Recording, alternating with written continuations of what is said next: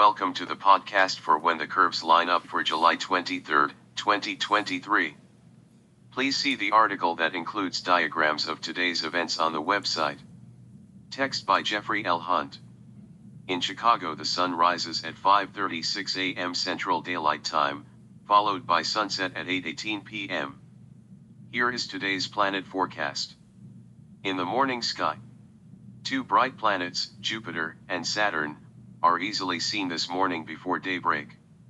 Bright Jupiter is over halfway up in the east-southeast an hour before sunup.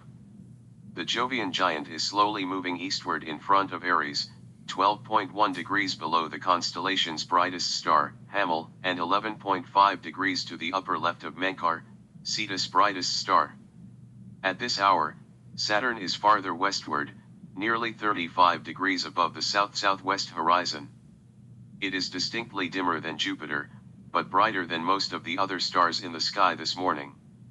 The ringed wonder is retrograding in front of Aquarius, 7.2 degrees to the upper right of Skat, meaning the leg, and 5.8 degrees to the lower right of Lambda Aquarii, see the article for a detailed star map. Across several mornings, watch Saturn slowly move westward. With the intrusive presence of outdoor lighting in cities and surrounding suburbs, Aquarius dimmer stars cannot be seen without a binocular. Similarly, Uranus, at the edge of human eyesight, is washed out by the lights.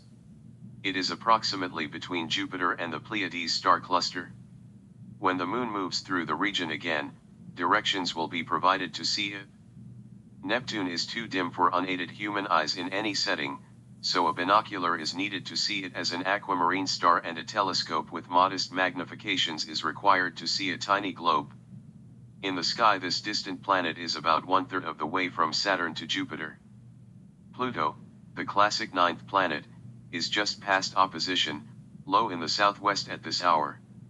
A larger aperture telescope, a very dark sky in a remote region, and a very detailed star map are needed to see it. This is not a casual observation, unlike spotting Jupiter in morning twilight. In the evening sky, the brilliant evening star is rapidly leaving the evening sky. It is easily visible in the bright blush of evening twilight, soon after sundown. The planet sets less than an hour after sunset, losing 3 to 4 minutes of setting time compared to the sun each evening. By 40 minutes after nightfall, Venus is very close to the horizon. It is bright enough to be seen without optical aid, but Mercury, 7.4 degrees to Venus right and dim Mars, 10.8 degrees to the upper left, need the optical assist.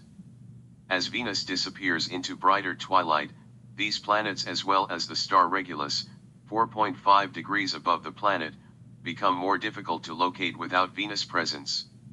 The evening crescent moon, 32% illuminated, is about 20 degrees up in the west-southwest, 2.0 degrees below Porrima, also known as Gamma Virginis, and 14.5 degrees to the right of Spica, Virgo's brightest star. Saturn rises in the east-southeast less than 100 minutes after sundown. It appears 3 to 4 minutes earlier each evening compared to the sun setting time.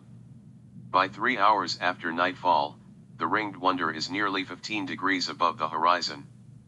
The planet activity in the western evening sky is quickly subsiding.